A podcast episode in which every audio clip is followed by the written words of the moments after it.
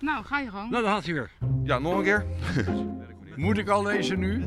Je, je luistert naar Makersradio. Een podcast over wetenschap en cultuur uit de Leidse regio. Met Richard den Haring en René van Es. Dankjewel. Misschien kan jij het net zo goed. Ja, tuurlijk. Nee, Bien, jij het jij niet. deed het zo goed. Ik zal het nog één keer voor je doen, hè? Testen, one, two, two, two, two. Waarom heb je me meegenomen naar het strand van Noordwijk? Nou, omdat deze plek en deze dag heel goed aansluit op ons thema. Je ziet die eh, mensen daar, een, eh, een mannetje of duizend. Ze dragen een eh, bikini of zwembroek, sommigen ook een badjas. En dat is eh, best fris, zo op de eerste dag van het jaar. Beetje op de neer, springen, kom op. Handjes in de lucht, op. Vijf, vier, drie. En dan trekt iedereen een harde sprint het ijskoude water in. Zo, hoe heb je het ervaren? Nou, super. Eerste keer. maar koud, koude voeten. Koude rillingen. Oeren. Ja, ja, ja. Het ging allemaal tintelen en een beetje alsof je allemaal kleine steken in je benen kreeg. en dat was wel eh, naar. maar wel heel gaaf. Hoe ging het? Eh, ik was niet op tv. Ja, is geen tv hoor. Radio of zo.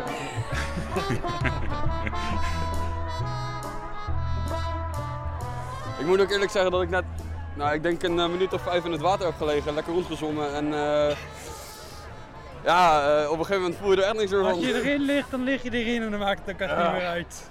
Ik ga hem even afspoelen. Volgend jaar weer. Ja, dat zien we Volgens mij dan. wel, ja. Succes jongens. We zijn nu een half uurtje verder en de deelnemers drinken warme chocomel of eten snert. Het is natuurlijk een, eh, een hele uitdaging, zo'n eh, zo'n frisse duik. Maar wat als kou echt lijden wordt? En dat is gelijk het thema van deze eerste Makersradio, kou lijden. Je hoort drie verhalen waarin mensen op de proef worden gesteld door extreem lage temperaturen.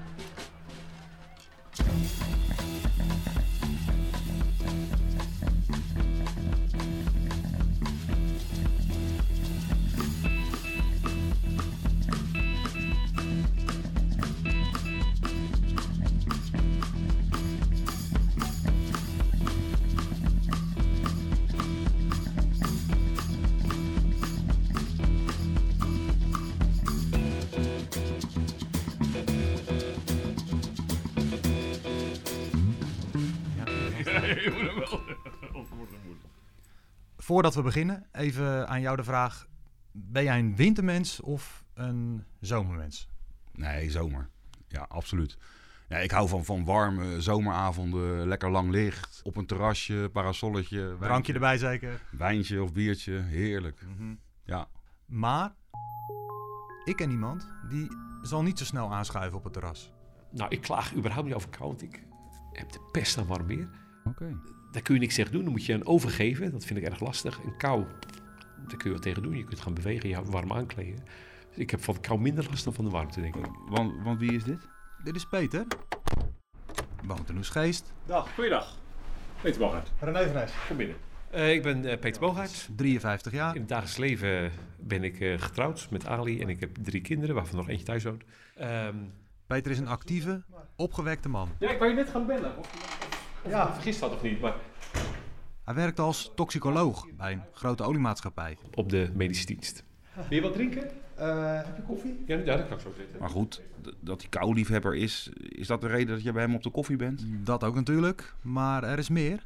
Peter is bergbeklimmer. ik geloof ik 20, ja 20 was ik toen voor het eerst met mijn ouders de berg in ging wandelen. En in 83 ben ik voor het eerst meer serieuze dingen gaan doen over gletsjers. Dus dat is 30 jaar geleden. Kan ik hieruit concluderen dat er best wel wat ervaring zit? In ieder geval word ik geacht ervaring te hebben, anders mag je geen eh, instructeurs opleiden. Ze zijn heel streng hè, bij de NKBV, je moet je voortdurend bijscholen. Dat even... Peter heeft al veel bergen bedwongen, maar de grootste uitdaging moet hij nog afvinken. Eh, toen de Everest. De Mount Everest, met 8848 meter, de hoogste berg ter wereld. Peter is echt eh, fanatiek. Eh, ik vind mezelf eigenlijk niet zo fanatiek, eh, hoewel we soms extreme dingen doen. Dit is trouwens Jetse Chalma.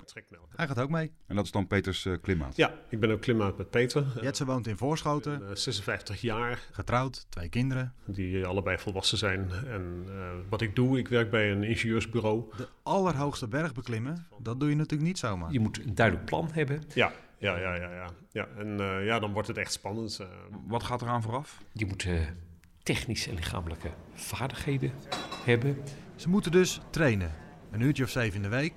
Bijvoorbeeld hardlopen. En naar de sportschool gaan. Ik heb me ingeschreven bij een sportschool voor het eerst van mijn leven. En daar zitten allemaal Turken en Marokkanen die zichzelf in de spiegel bewonderen met hun grote spieren. En die heb ik allemaal niet. Dus dan voel je je als oude vent. Uh, denk van, nou, nou ja, oké, okay, uh, dat, dat heb ik dan allemaal niet. Ja. Na een half jaar keihard trainen, zijn ze er klaar voor. Ja. Dus dan moet je gaan. Ja, dat is um, uh, mixed feeling. Um, ik, ik weet wel, ik, ik hou dan eigenlijk geen rekening met dat risico. Ik had geen testament opgemaakt of zoiets dergelijks. Uh, je verzekert jezelf dat je terugkomt. En we hadden ook met onze Sherpa afgesproken. Die hadden we in oktober in uh, Cambridge gezien. Toen die op weg was. Als bergbeklimmer heb je een gids nodig. En uh, Peter en Jetse hebben er twee. Pasang en Namja. Heel aardige man, inmiddels een goede vriend. En... Um, van joh, jij neemt de beslissingen daar op die berg. Jij bent de ervaren persoon. Wij zijn wel bergbeklimmers, maar die berg kennen wij niet. Dus uh, wij dachten van nou, dit, dit, uh, dit gaat wel goed komen. En je verwachting is van, nou, wij halen de top. We hebben prachtige verhalen als we terugkomen. En je durft er niet echt... Ja, je, gaat er, je kan er niet vanuit gaan dat je niet terugkomt. Als je dat doet, dan ga je niet. Nou, het zit uh, tussen de oren in ieder geval goed. Ja, precies. Daar lijkt het wel op. En nu? Dan gaan ze naar Schiphol en pakken het vliegtuig. Naar uh, India, van India naar Kathmandu. Ze blijven een paar dagen in Kathmandu en dan stappen ze in een vliegtuigje richting Lukla. Je vliegt naar Lukla. Een bergdorpje in het noordoosten van Nepal. En daar, zegt Peter, ligt een vliegveldje. Wat tegen de berg op ligt. Als je eraan komt, dan vlieg je letterlijk schuin tegen de berg op en wat schuin oploopt, rem je. We zaten vlak bij de cockpit en dan zie je dus de papieren op de grond slingeren. En dan vraag je af van waarom hebben ze dat niet uh, goed opgeborgen. Maar ze hangen met, met, met plakband en uh, ijzerdraadjes aan elkaar. En je ziet aan de buitenkant um, afgebladderde verf en je ziet uh, allerlei dingen waarvan je denkt van nou, tip-top is dat ding niet. hij is absoluut niet als nieuw in ieder geval. maar de vraag is, ja, functioneert het en zijn die piloten goed en is het weer goed? En, uh, nou. Want Jetsen grapte wel dat dat waarschijnlijk het gevaarlijkste is wat we deden. Die dingen vallen nog eens uit de lucht. Maar ja, je moet wel. Uh, dus uh, je stapt erin. De landing gaat gelukkig goed. En ze stappen uit het vliegtuig en beginnen aan een enorme wandeling. Het is gewoon een heel lang bergpad. En tegelijkertijd noemen ze dat wel de highway naar de Everest. Want er lopen erg veel mensen overheen. Het liggen hele kleine dorpjes. Het is heel boeddhistisch, overal tempeltjes. Uh, gebedsvlaggen, hangbruggetjes over kloven en ravijnen. Het is echt prachtig. Er zijn heel veel mensen die ook gewoon naar Everest Base Camp lopen. Als het doel, dan kun je de Kalapatar klimmen. Dat is de berg. Deze tocht duurt een week en ze lopen 4 à 5 uur per dag. Van, ik denk Lukla ligt op 2800 meter of zo, naar, naar 53, 5400 meter. Dat was een piece of cake, zeg maar.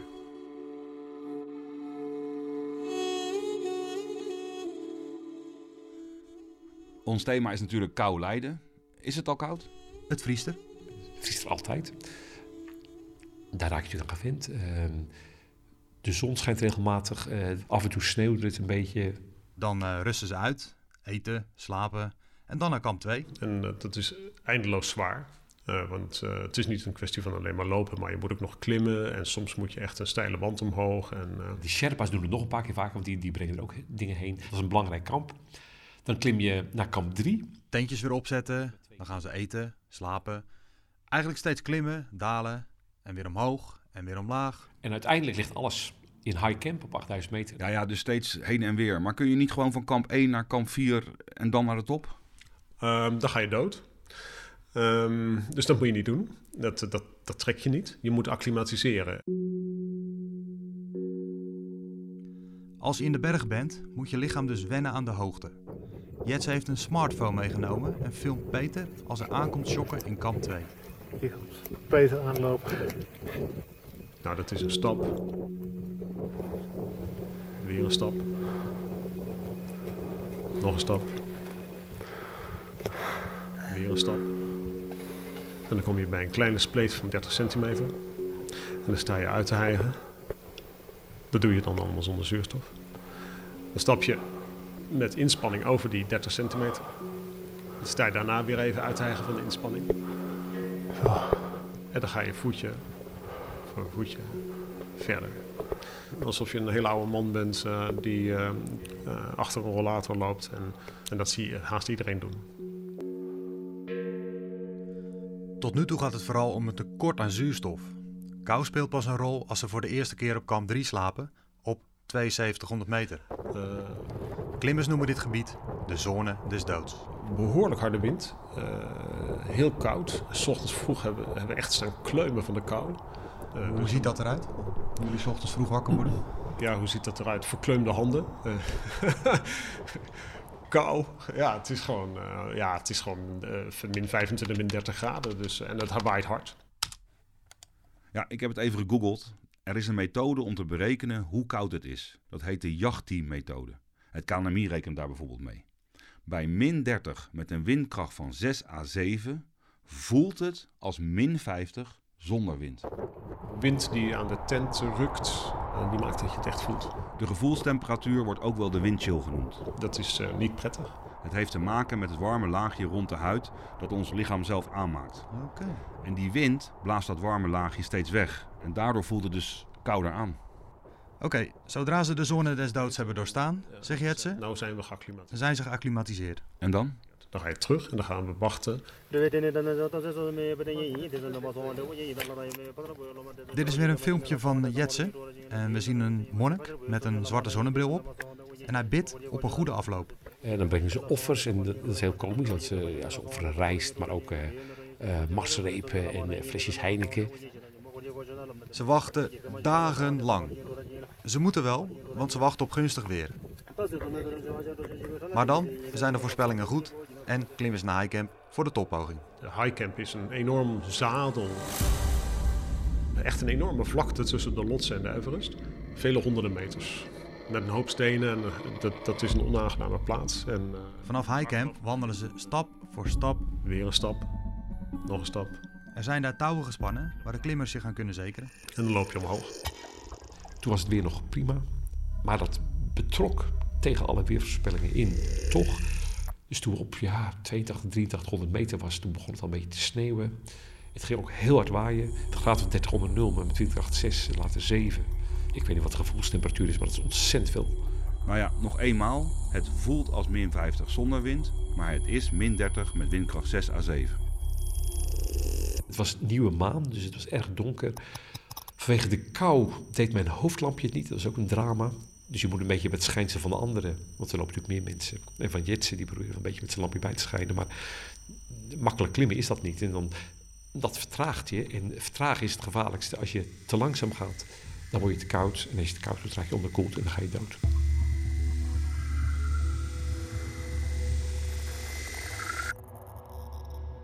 Het eerste wat toen gebeurde, waar ja, toch een beetje van schrik. Het is een hele smalle richel. Ik denk 50, 800 meter. En op die richel zit een Amerikaanse klimmer met zijn Sherpa. En die zat uh, met zijn uh, satelliettelefoon te bellen met Basecamp. En uh, ik kon niet verder, want die zat min of meer in de weg. Um, dus ik kon het gesprek horen. En die Amerikaan die had twee bevroren ogen. En die zat te bellen met Basecamp. What should I do? Ik, ik was verbijsterd. Ik denk van, wat moet je doen? Je ziet niks. Wat wil je doen? Omhoog gaan? De boel dat... Ah, lukt je dat niet. Maar wat is ook het doel om die top te staan zonder dat je iets kan zien. En dat, zijn, dan denk ik, dat is dus iemand die ja, of niet weet wat hij doet. Of... Wat dachten jullie toen? Dat was wel het eerste moment denk ik van, nou, er gebeuren hier wel heel rare dingen. Van, uh... en ik denk dat je opnieuw op dat moment denkt van, wij zijn zo stom niet. Wij maken dit soort achtelijke uh, dingen, doen wij niet. Uh, wij zijn beter voorbereid, we hebben een betere conditie, dat soort dingen. Uh, Als je onderkoeld raakt, ook nog eens, eh, en je hebt dus ook last van die koude vingers en mogelijk bevriezingsverschijnselen, dan zul je dus ook minder efficiënt gaan handelen. Je bent vlak onder de top, je zult ook wat euforisch zijn, je bent volgens mij helemaal gefocust op één ding. En dat brengt natuurlijk allerlei risico's met zich mee. En wie is dit? Goeiedag. Goedendag, welkom. Ja, dit is Hein Daan, hè? Hein Daan. En hij is thermofysioloog. Op de Vrije Universiteit bij de faculteit Bewegingswetenschappen. Hij is onderzoeker voor TNO en hij werkte voor het Academisch Ziekenhuis in Leiden. Wat nu zeg maar het LUMC is. Bij orthopedie. En daar heb ik veel onderzoek gedaan naar spieractiviteit. Ik dacht ook dat u in eh, Oestgeest had gewoond. eh. Klopt, daar heb ik vier jaar gewoond met veel plezier. Ja. Als onderzoeker doet hij regelmatig experimenten met kou. Ik heb mezelf een keer voor een experiment onderkoeld tot 34 graden. En dan loopt het. Stel je voor, acht volwassen mannen, onder wie Hein Dane, nemen één voor één plaats in een flinke badkuip. Ze dragen alleen een zwembroek. Zo is het. Ieder blijft drie uur lang in het water. Het team meet steeds de temperatuur in het lichaam. Het water is zodra ze instappen 20 graden, maar koelt door een pomp langzaam af. Uiteindelijk daalt de temperatuur naar 10 graden. En even voor mijn beeld, is dat koud? Ja, nou ja, ga jij maar eens drie uur buiten zitten in de winter in je zwembroek. Ja. Dan vragen we je nog een keer. En wat gebeurt er dan met die mensen in het bad? Die gaan rillen, krijgen krampen, moeten plassen. Ehm, En, zegt Hein Dane, het lopen wordt veel minder motorisch goed. Je gaat veel grover ga je bewegen als je onderkoeld bent. En op een gegeven moment, als de kerntemperatuur eh, onder de 35 graden daalt, dan zie je vaak... ja, dan treden er verschijnselen op als euforie, eh, een beetje verwarring. Ja, ja. Ja, een beetje eh, van het pad af. Precies, en bij die bergbeklimmers is het natuurlijk zo dat die lange tijd buiten zitten. Dat zijn lange beklimmingen. Je maakt wel warmte, maar het warmteverlies is groter en dan heel langzaam koel je af. En dat betekent dat je dus ook minder efficiënt handelt. Al ben je nog zo getraind bij 37 graden, je kunt dus verschijnselen krijgen als onderkoelde, die ervoor zorgen dat je minder rationeel handelt. Peter kan daarover meepraten. Ik ben zelf drie keer onderkoeld geweest in mijn leven. En een van de... Peter raakt voor het eerst onderkoeld op zijn 23ste. Hij beklimt de Black Mountains in Wales. Slecht weer, hè, van de mist, eh, een beetje wind, dan word je zeiknat. En ehm, Maar wat blijkt? Peter loopt steeds hetzelfde rondje. je weet dat je rondjes loopt. Je bent- komt voor de derde keer op dezelfde plek. En is, is- je reageert gewoon niet. Het interesseert je niet. Op een gegeven moment gaan we gaan zitten. Je wordt volkomen onverschillig. En ja, dat, dan is het- op zo'n plek is dat, dat is het einde. Dat klinkt misschien een beetje cru, maar ehm, doodgaan aan onderkoeling is niet onplezierig. Mensen die onderkoeld doodgaan, hebben meestal een glimlach op hun gezicht. Ja, dus eigenlijk wel aangenaam eigenlijk. Ja, dat is toch wel een hele moeilijke term om in dit verband deze term aangenaam te gebruiken. Maar het is wel, eh, als ik, het zo, als ik zo de beschrijvingen lees van onderkoeling, dan is de ergste periode is dat je er tegen verzet met kramp en daarna geleid je langzaam weg. Want hoe voelt het? Nee, het voelt niet. Je, je raakt... Een soort verdoving misschien. Het is een soort verdoving, ja. Het is zelfs zo dat paradoxical undressing op kan treden. Het is zelfs zo dat Ja, het is een, eh, een vakterm, paradoxical undressing. En wat betekent dat? Het betekent dat mensen zich uit gaan kleden terwijl ze het heel koud hebben. Daar zit dus die paradox in. Als de kerntemperatuur zo rond de 33, 34 graden zit en er treedt verwarring op, dan komt er volgens Hein Dane soms een vals gevoel van warmte naar voren. En dat leidt ertoe dat mensen zich soms uit gaan kleden. En dan is het natuurlijk zo dat de afkoeling nog veel sneller gaat. Maar hoe dat allemaal zit, dat vind ik ook heel moeilijk te doorgronden. Dat kun je ook heel, helemaal niet met experimenten doen. Dat is ook ethisch niet verantwoord natuurlijk. Je moet alles aan de ethische commissie moet je voorleggen. Maar het is wel goed om... Nou ja, wat er precies gebeurt blijft vaag. Maar Hein Dane durft wel de vergelijking te maken met koorts. Stel je voor, je hebt hoge koorts. Wat doe je dan? Dan ehm, lig ik in bed onder de warme dekens. Ja, precies. Je hebt misschien wel 39 graden koorts. De lichaamstemperatuur is dus hoog. En toch gaan we rillen. Nou, zoiets kan ik me ook voorstellen dat als we ernstig onderkoelen, dat onze ge- gevoel zo gestoord is dat we precies het omgekeerde gaan doen. Dat we denken, ik heb het warm. En dan stapje voor stapje ons uitkleden. Onze klimmers hebben geen ervaring met paradoxical undressing. Nee, ik heb er alleen van gehoord, maar dat heb ik nooit eh, zelf meegemaakt. Ze klimmen verder richting de top. toen zag ik iemand uh, in foetushouding liggen op de wand. Hè, dus die, die ligt daar. En uh, zijn hoofdlampje die lag onder zijn, onder zijn achterste. Dat brandde nog. Dus ik dacht, oh jee, oh jee, wat is hier aan de hand? Uh, er was iemand van de vorige dag. Die was achtergelaten door zijn groep. Onze twee Sherpas, hè, Peter en ik liepen omhoog met Elke Sherpa, Namja Sherpa en uh, Pasang. En die hebben zich over hem heen gebogen samen met iemand anders die er al stond. Op een gegeven moment zie je dat ze doorlopen. Toen heb ik voor mezelf geconstateerd van deze man is dus niet meer te redden. Die is opgegeven. Uh, die gaat hier sterven. Die ligt op het pad. Is aangehaakt aan het touw. Moet je jezelf losmaken. Je loopt er naar hem toe. Je haakt uit. Je stapt om hem heen. Haakt weer aan en loopt verder. Ja, en is het dan misschien ook wel een einde verhaal? Of, of, of kunnen deze mensen het nog wel overleven, zo'n zo'n stadium?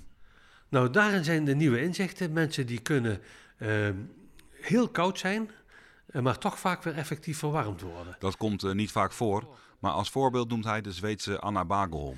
Ik ken die dame zelf persoonlijk. In 1999 is ze arts in opleiding. Uh, even het verhaal kort vertellen. Zij was aan het skiën in Noorwegen. In een, Met twee vrienden, of piste. En opeens raakt Anna uit balans. Ze valt in een ijskoude bergbeek. Haar voeten en skis steken nog net boven het ijs uit. Ijskoud water eroverheen. Hopeloos gevangen onder het ijs, koelt ze langzaam af. Het duurt bijna anderhalf uur voordat Anna uit het ijs is gehakt. Toen ze haar gered hadden, had ze ook geen enkel levensteken meer. De hart klopte niet meer. Het hart stopt in het algemeen met kloppen rond de 29 graden. Nu komt het. Haar lichaamstemperatuur blijkt dan gedaald tot maar liefst 13,7 graden. Ze wordt per helikopter overgebracht naar het ziekenhuis. Haar hart klopt dan al twee uur niet meer. De artsen warmen haar lichaam langzaam op tot 29 graden. Nou, als het lichaam 29 graden is, dan komt ook langzaam die circulatie weer op gang en zij is weer effectief tot een levende teruggekeerd. Nou, hoe kan dat dan, zou je af kunnen vragen? Nou, als iemand heel koud is, dan is ook de zuurstofbehoefte sterk minder. Ja, dus er hoeft minder verwerkt te worden. De machine is eigenlijk wat, wat, wat minder hard aan het draaien. Ja, dat vind ik een mooie formulering. Het is inderdaad zo dat we de, de hele kachel terug gaan draaien, een soort winterslaap. En het wordt nog steeds vaker in het ziekenhuis gebruikt. Dat heet dan therapeutic hypothermia. Mm-hmm. Mensen worden onderkoeld, bijvoorbeeld bij een hersenbloeding. Dan worden ze een lange tijd worden ze koud gehouden, zodat er minder zuurstofbehoefte is en toch enig herstel op kan treden. En de moraal van het verhaal is eigenlijk, en ik vind het fijn dat ik dat nog een keer hier kan zeggen, want dat weet niet iedereen. Iemand is pas dood als die warm is en dood. Je mag nooit iemand dood verklaren als je hem ijskoud vindt en geen levenstekenen heeft. Want zelfs dan is het nog mogelijk om iemand effectief te verwarmen. Het is dus ook een gespecialiseerd iets om onderkoelde echt goed op te kunnen warmen. Er zijn ziekenhuizen echt in gespecialiseerd, sommige. Ja, en dat lukt natuurlijk niet tot de top van de Mount Everest. Uh. Nee. Mijn vrouw die zegt van ja, je, je moet, als iemand doodgaat moet je ernaast gaan zitten. Niemand mag alleen doodgaan. Maar ja, het punt is van, als je dat doet, ga je zelf dood. Dus dat, dat gaat niet boven de, nou zeg maar 8000 meter. Kun je iemand redelijkerwijs niet helpen. Dat, dat, dan ga je er zelf aan. Met dit in het achterhoofd en nog een relatief klein stukje voor de boeg, klimmen Peter en Jetse verder. Maar opeens begint het echt. Heel hard te waaien. Ik klom met Pazang. En die ging op een gegeven moment gehurkt zitten op een heel smal richeltje. Die heeft meer ervaring dan ik, dus daar ben ik maar naast gaan zitten. En toen voelde ik dat mijn, de, de wind kwam van rechts, dat mijn rechteroog bevroor. Ik denk dat toen ook mijn wangen bevroren zijn. Ik had de driehoekige uh, bevriezingen, zwarte plekken op mijn uh, gezicht. Je gezicht is in principe bedekt. Je hebt een, uh... Ze dragen een uitstekende sneeuwbril, masker op. Het hoofd is in ieder geval goed bedekt. Maar de wind kan er toch tussendoor komen. De wind gaat iets liggen en ze klimmen een klein stukje verder. En toen... Op 8600 meter trekt Namja aan de jas van Peter. Ja, we moeten, we moeten, nu, we moeten nu praten. En dat is op zich wel lachen. Die, um, uh, die Sherpas zijn natuurlijk heel beleefd en heel voorzichtig.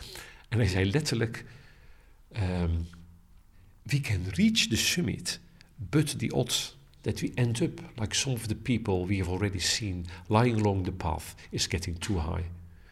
En daar bedoelde hij de lijken mee die we al gezien hadden. En hij, zei, hij, dus, zei, hij eigenlijk zei van, als we doorgaan, is de kans dat je doodgaat te groot. En dat zei hij tegen mij, want ik was formeel de, de expeditieleider, als je dat zo wil noemen. En... Um, Nou, dan moet je wel even slikken, want op het moment eh, heb ik ook gevraagd, ja, als we dan teruggaan, hebben we, dan hebben we geen tweede kans meer. Nee, dan heb je geen tweede kans meer. Oh, dan is het mislukt. Dan moeten we terug naar huis. Ja, dan, moest je, ja, dan heb je het toch niet gehaald. En dan- maar goed, op dat moment moet je je knopen tellen. En ja, en, eh, ik weet niet hoe lang ik erover gedaan heb. Dat is heel moeilijk in te schatten. Twee, drie minuten misschien. Dat ik denk, ja, er zit niks anders op. Het enige verstandige wat je nu kan doen, is teruggaan. Dus dat hebben we toen gedaan.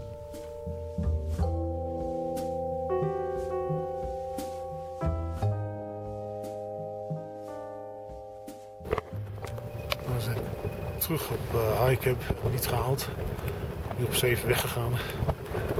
Om drie uur zouden we nog maar 500 meter geklommen hebben. Het leek eigenlijk veel meer. Maar het ging erg langzaam.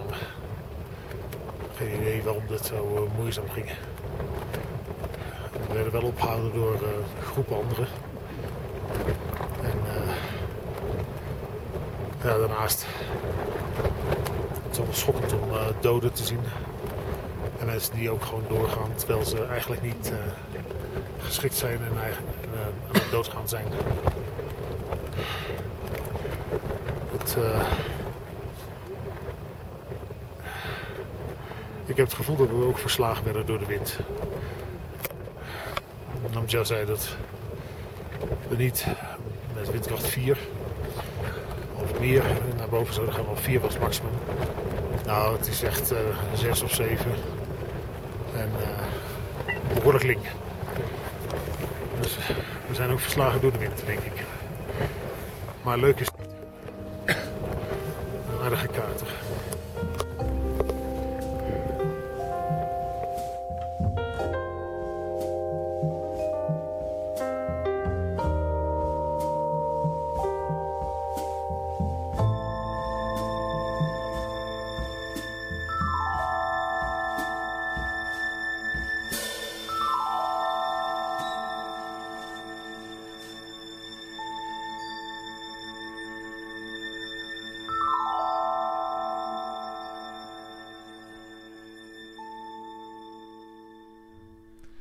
Zou je in het harnas willen sterven? Is, is dat... Uh... Willen zeker niet.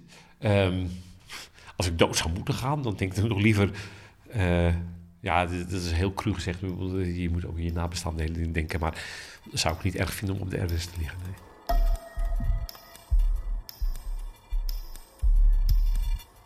Peter gaat trouwens binnenkort een nieuwe poging wagen. Dan vanaf de Tibetzijde van de Mount Everest.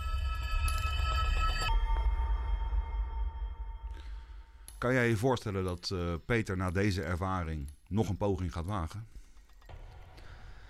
Dat vind ik een lastige vraag. Maar um, 1 op de 10 mensen sterft op de allerhoogste berg ter wereld. Ja. Volgens de statistieken. Vind je, dat, vind je dat veel of weinig? Nou, normaal gesproken zou ik wel een gokje wagen 1 op de 10. Maar ik denk, ik zou het niet doen. Nee, ik ook niet. Ja, nou ja, goed. Het is in ieder geval ontzettend koud geweest. Maar wat het natuurlijk ja, bij mij dan bezighoudt is natuurlijk, kan het nog kouder worden?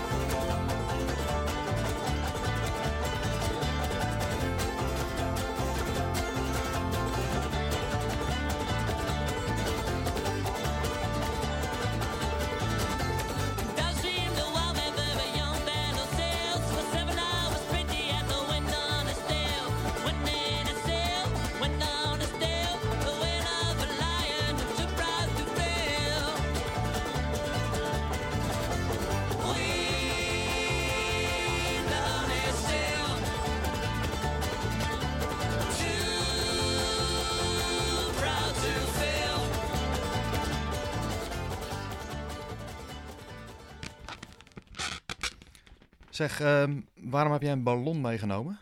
Nou ja, deze ballon is gevuld met helium. Lichter dan lucht, toch? Ja, klopt. Ja. En uh, kijk, als ik hem los, loslaat, dan stijgt hij op.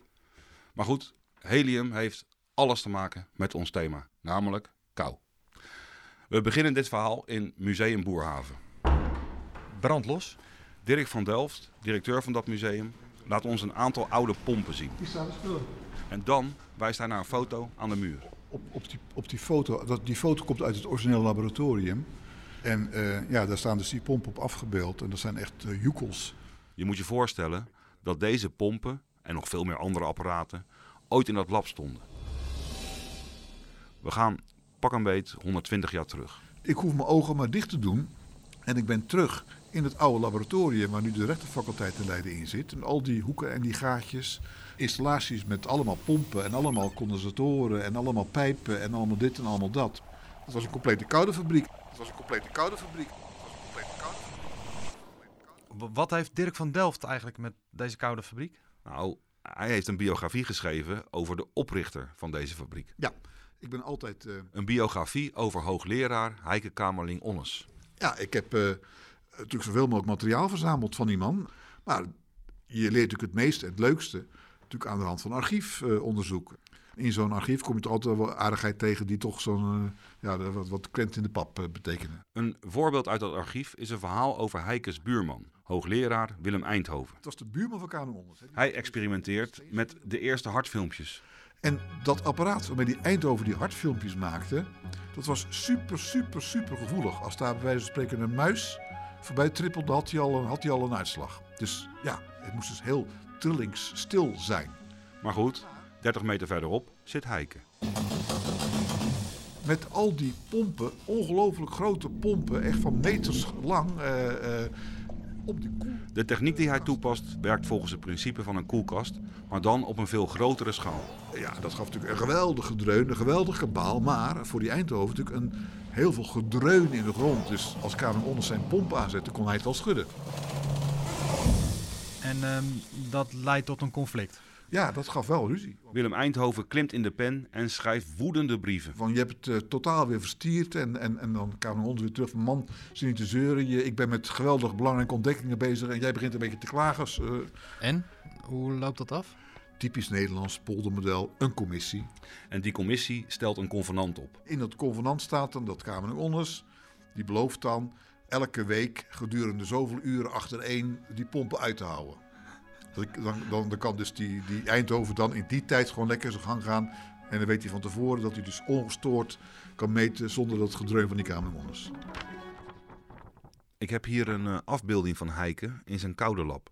Ik schat hem hier een jaar of 50. Beetje kale man, hè? Een uh, snor, flinke snor. Ja, en een beetje mollig. Ja, natuurlijk. Ja, dat, zo gaat het met de meeste mannen helaas. Ik heb hier nog een foto en daarop zie je Heike in zijn jonge jaren keurig, net jongetje, een beetje schriel ventje. En dat schriele ventje groeit op in Groningen. Tot Groningen. Zijn vader heet Harm en is eigenaar van een steenfabriek. Dakpannen, die mooie dieprode Groningse stenen. Die werden daar gebakken. En uh, ja, Heike heeft daar natuurlijk als kind uh, natuurlijk veel rondgelopen. En ik, uh, ik heb toch wel heel duidelijk het idee dat hij dat organiseren en dat leiden van het bedrijf heeft afgekeken van zijn vader. Dus, dus daar heeft hij heel veel aan gehad. Tegelijkertijd leek hij ook een klein beetje op zijn vader, omdat hij zwakke long had. Had zijn vader ook. Hij was ook een soort uh, chronisch, uh, uh, ja, tegen een TBC aan zou je kunnen zeggen. Een soort chronische bronchitis. Hij gaat elke zomer naar Zwitserland om te kuren. En als jongetje heeft hij zelfs een heel schooljaar gemist. Om, ja, omdat hij dus ziek was. Dan moest hij buiten gewoon lucht hebben, hè, gezonde lucht, buitenlucht. Maar Heike is goed bij de tijd. Ja, hij was ook een slim ventje. En komt terecht op de Hogere Burgerschool, de HBS. Dat hele goede cijfers voor de exacte vakken ook. Uh, hij is van september, dus als je dan de HBS doet, dan slaag je op je zestiende. Daarna schrijft hij zich in bij de Groningse Universiteit. En op zijn achttiende gaat hij voor een studiejaar naar Duitsland, Heidelberg. Daar is hij eigenlijk een beetje bekeerd tot de natuurkunde. Daar heeft hij, kreeg hij in de gaten dat de natuurkunde eigenlijk een stuk interessanter was dan, dan, dan die praktische scheikunde. En weer later promoveert hij in Groningen. Toen is die, uh, Uiteindelijk is hij in 1882 opvolger geworden van de Leidse hoogleraar natuurkunde die met pensioen ging. Heike gaat in Leiden gelijk aan de slag. Want hij wil de gas- en vloeistofwetten van Johannes Diederik van der Waals in de praktijk testen. Van der Waals was iets ouder. Volgens die wet heeft ieder gas een moment waarop het vloeibaar wordt. Waterstof en helium zijn de enige gassen die in die tijd nog vloeibaar gemaakt moeten worden. Maar die stoffen worden pas bij extreem lage temperatuur vloeibaar. En als je helium vloeibaar wilt maken, dan moet je eerst waterstof bedwingen. Hij heeft nooit gezegd, jongens, ik wil de eerste hè, met vloeibaar waterstof worden. Want dat kan, maar dan heb je, heb je dus een, een vingerhoedje vol. En hij had veel meer nodig. Hij had liters nodig voor die volgende stap. Die volgende stap is helium. En daarvoor moet hij dus een koude fabriek bouwen. Om die stoffen vloeibaar te krijgen. Hij gaat dus volledig voor het helium. Maar wat ik me nou afvraag, is het een wedstrijd? Ik bedoel, zijn er meer spelers? Ja, dat was natuurlijk een soort koude oorlog zou je kunnen zeggen. Uh, uh... Wetenschappers in Polen en Frankrijk zijn er ook mee bezig. Maar de echte strijd gaat eigenlijk maar tussen twee mensen. Ten eerste James Dewar, een, eh, een driftige schot die in Londen een laboratorium had, van de Royal Institution. En Kanu Ons dus hier in Leiden. En die twee waren eigenlijk degene met de beste apparatuur die uiteindelijk in de race waren om als eerste dat helium vloeibaar te maken. Beide wetenschappers werken totaal anders. Heike heeft een industriële aanpak, een big science-achtige aanpak, met dus allerlei mensen die dus in die machinerie van hem meehielpen. Dat was natuurlijk geen kattenpis om, om, om, om, om die installaties uh, te ontwerpen en te bouwen voor die vloeibare gassen. Die had gewoon een compleet uh, geoliede machine. Deze manier van wetenschap bedrijven is James Dewar totaal vreemd. Dat was echt nog een ouderwetse romanticus. In zijn eentje een beetje tobben. En iedereen als erop aankwam moest ophoepelen. Hij schrijft bijvoorbeeld in een brief aan Heike. Van uh, ja jongens, als het echt spannend wordt, dan, dan zijn assistenten alleen maar een staande weg. Heike en James zijn dan wel concurrenten, maar ze gaan op een respectvolle manier met elkaar om. Er is ook een hele mooie correspondentie tussen die twee, dat ze elkaar ook, uh, ja, ook, ook inlichten over vorderingen en ook klagen over tegenslag. Maar het respect heeft een grens. Heike heeft zuiver helium nodig en vraagt aan James of hij misschien zijn bron mag raadplegen. Dat hij toen zei, ja, dat, dat zal niet lukken, want het is net genoeg voor mij enzovoort. Dus dan, ja, dan, dan hij natuurlijk een beetje af. Een kwart eeuw nadat Heike is gestart met zijn koude fabriek. 10 juli 1908. Hij wordt wakker, staat op en kijkt uit het raam. Het was een beetje een natte dag, een beetje, beetje, beetje winderige dag, bepaald geen, uh, geen lekker zomerweer. En begon al heel vroeg verkamering ons. En Heike heeft natuurlijk die zwakke longen.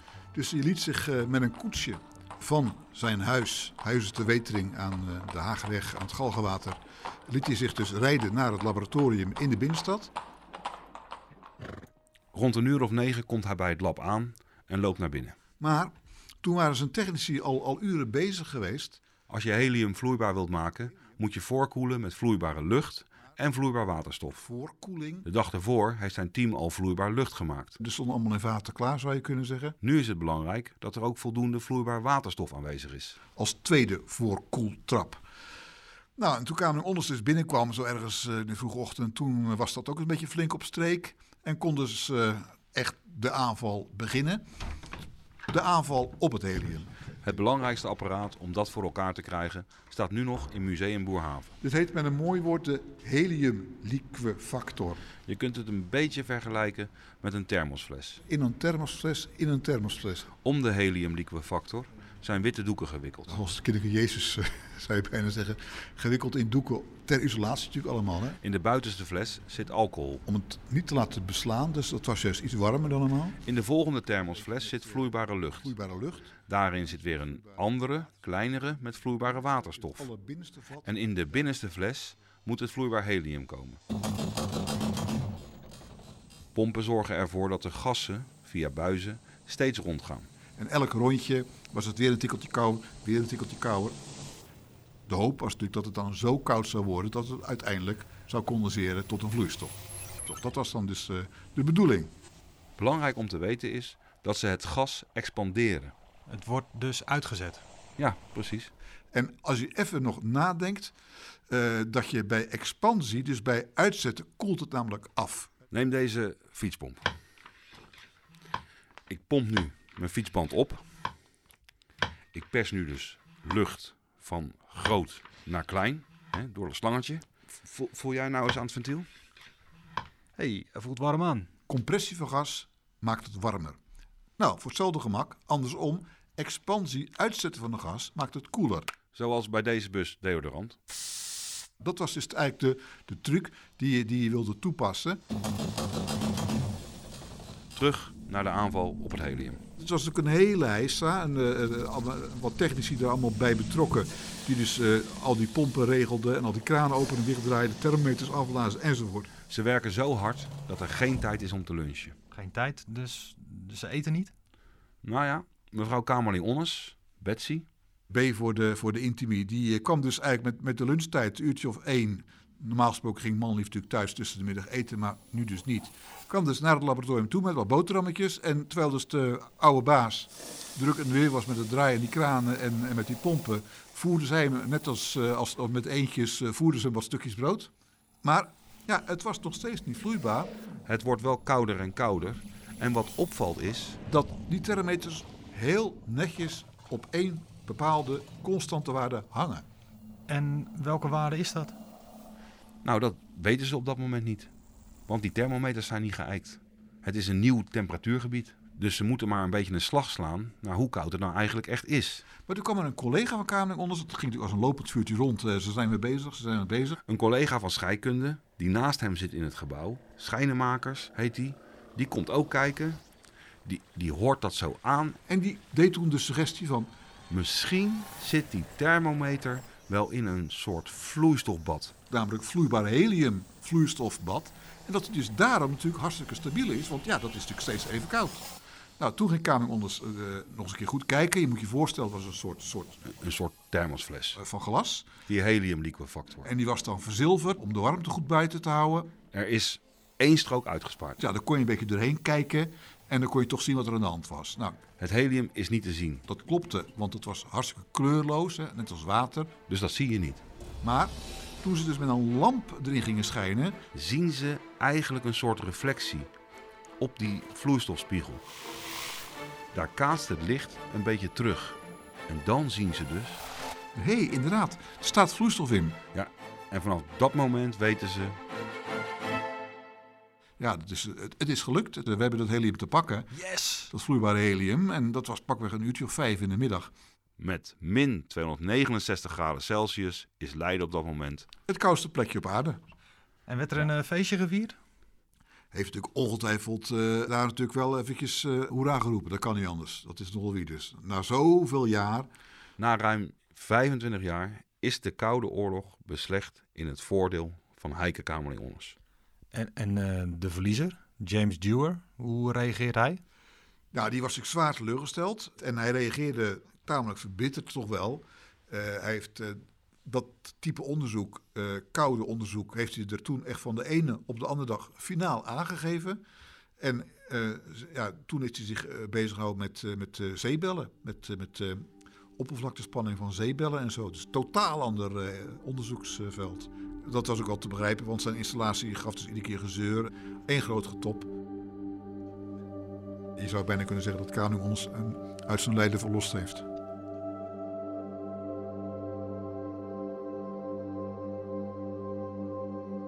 Maar wat wilde hij eigenlijk met dat vloeibare helium? Ja, en, en kon hij het toepassen? Nee, toepassingen waren toen helemaal niet in beeld. Het, doel, het, het ging om, om, om grensverleggend onderzoek. En eh, of je dat kon toepassen, dat interesseerde me geen fluit. Wetenschap gaat niet over toepassingen. Wetenschap gaat over het doorgronden van de natuur.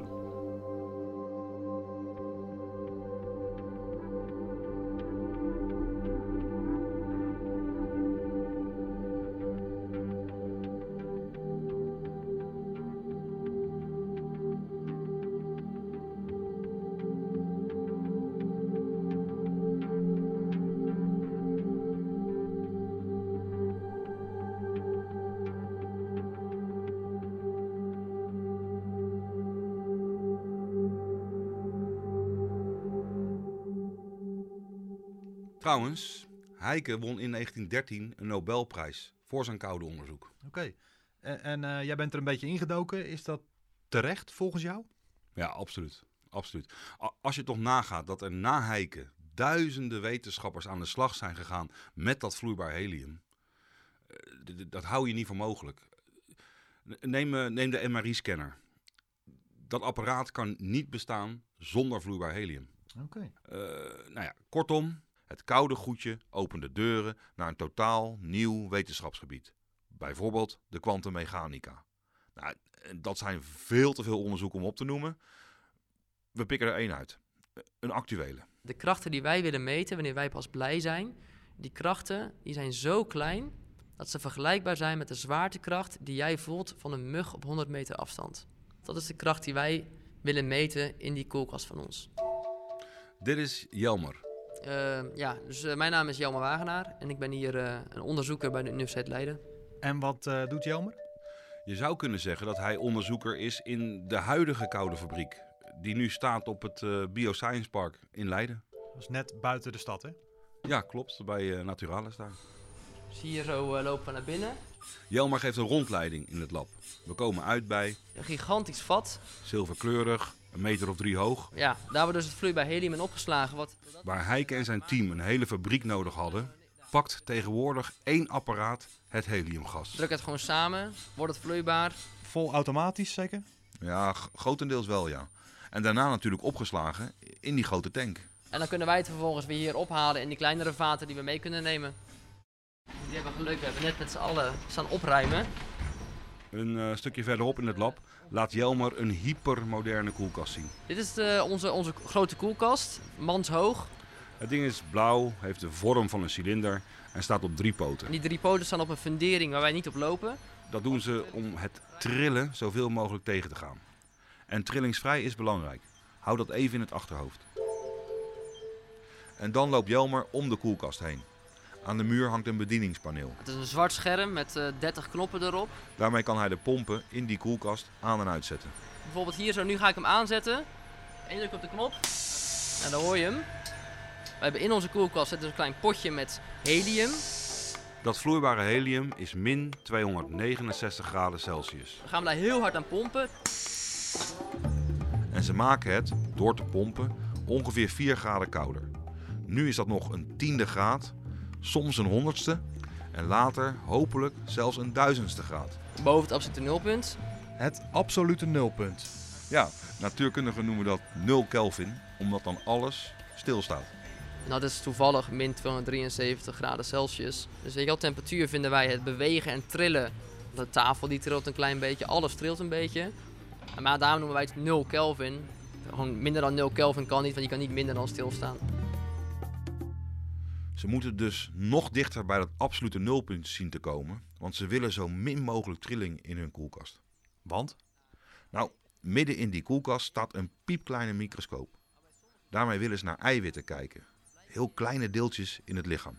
En ook precies de vorm van die eiwitten. Dus er kan er een rare knik kan ergens in zitten. En die afwijkingen in eiwitten zouden een ziekte als Alzheimer kunnen verklaren. Als wij nou gewoon kleine dwarsdoorsneetjes zouden kunnen maken van zo'n eiwit, zouden we precies weten hoe het eruit ziet. En kunnen we misschien daarmee snappen waarom het eiwit verantwoordelijk is voor die ziekte. Dus dat is eigenlijk een beetje de, de, de heilige graal van onze, van onze meting.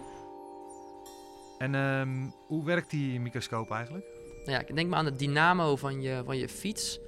Uh, hij bedoelt een nieuwer type met een kleine magneet in het wiel. Wat die nieuwe fietsen hebben. Nou, wat dat is, is gewoon een magneetje. Die gaat langs een spoeltje, dus een draadje. En omdat die magneet er steeds langs gaat, ontstaat er stroom in dat spoeltje. En daarmee gaat die lamp branden. En die microscoop die in die koelkast staat, werkt min of meer hetzelfde. Dus als ik het goed begrijp, moeten ze zo dicht mogelijk bij het absolute nulpunt komen voor een scherp plaatje. Ja, zie het als een uh, fotocamera. Hoe minder beweging, hoe scherper de foto. Vier jaar geleden, zegt Jelmer, was er voor het laatst een mooi plaatje waarin een virus. Driedimensionaal werd uh, afgebeeld. Een tobacco-virus heette dat. Alleen sindsdien hebben we geen plaatjes meer gemaakt. Heeft iedereen wel metingen gedaan, maar het zijn meer metingen met jouw grafiekjes, met puntjes erop en uh, moeilijk uh, te interpreteren. Dit, dit, veld heeft weer een plaatje nodig. Iedereen verlangt een nieuw plaatje. Eerder zei je dat jullie de zwaartekracht willen meten van een mug op 100 meter afstand. Maar ik kan me dat gewoon niet voorstellen, zo klein. Ja, dat is heel klein. En momenteel uh, kunnen wij uh, slechts uh, de, de, kracht van 100 muggen meten. Dus wij moeten nog een factor 100 verbeteren, willen we echte goede plaatjes kunnen maken. Jelmer Wagenaar, bedankt. Straks alweer het allerlaatste verhaal. Heb je een tipje van de sluier? Ja, deze keer wordt kou een obsessie. If you just smile, open up.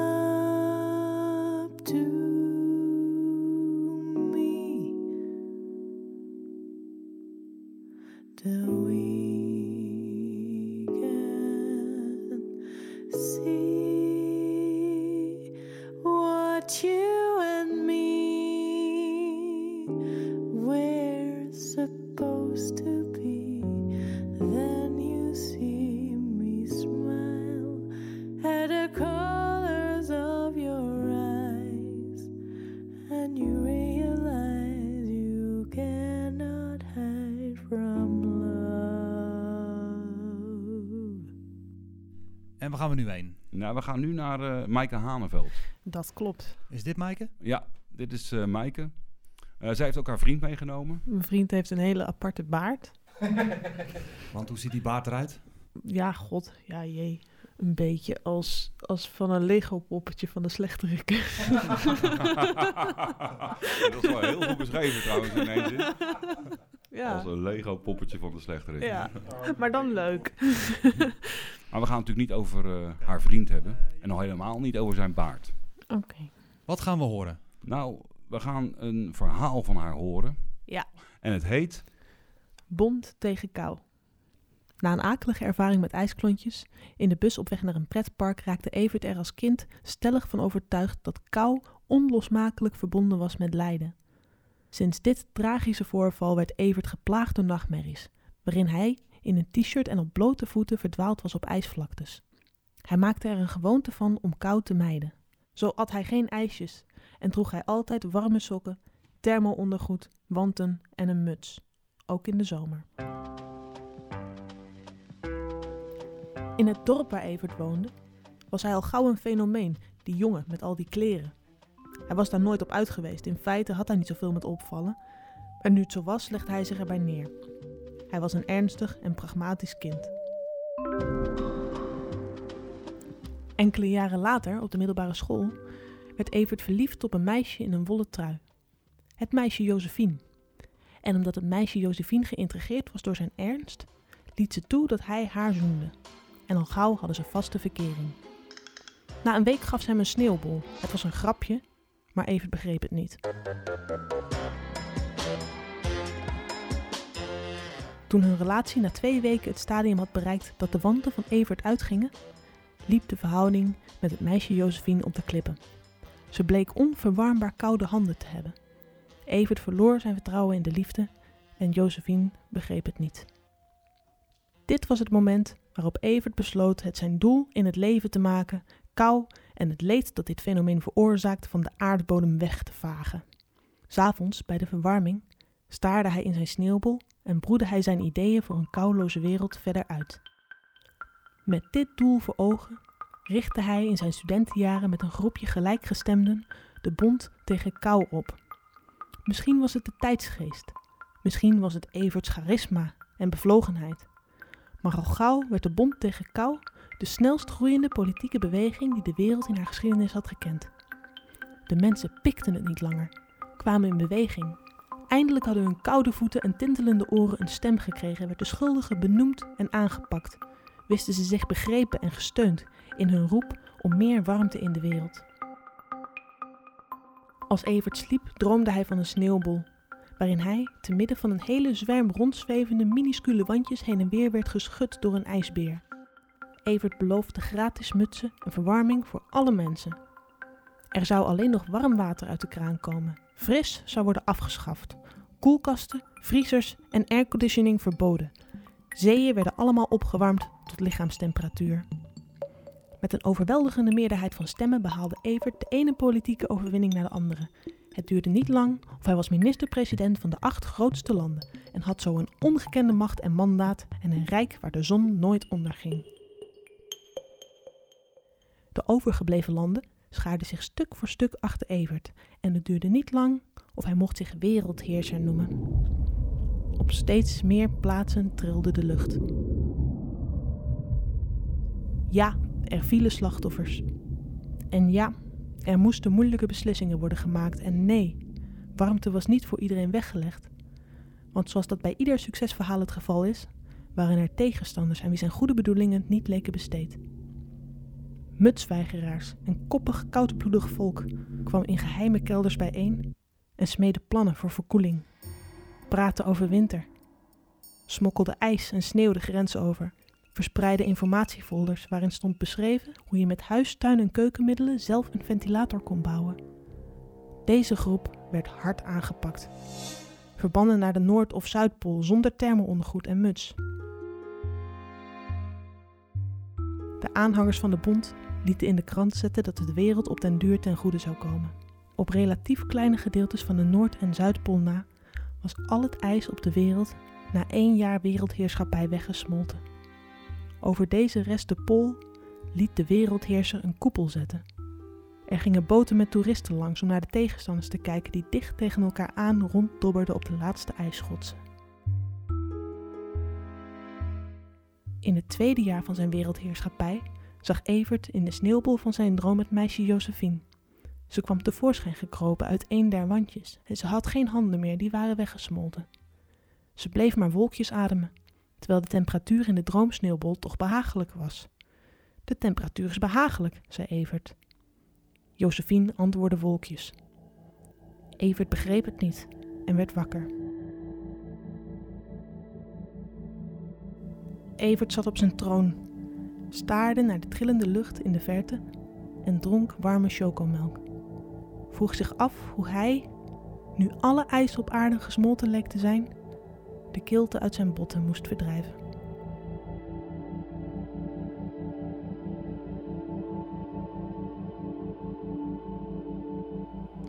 Je hoorde Maaike Haneveld. Ze heeft een geweldig boekje geschreven met korte, absurde verhalen.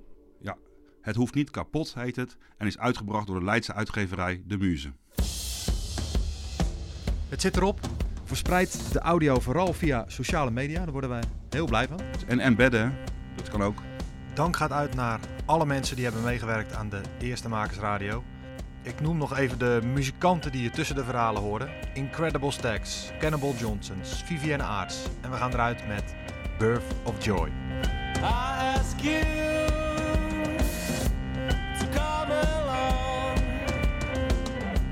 to make things happen, happen. Now you know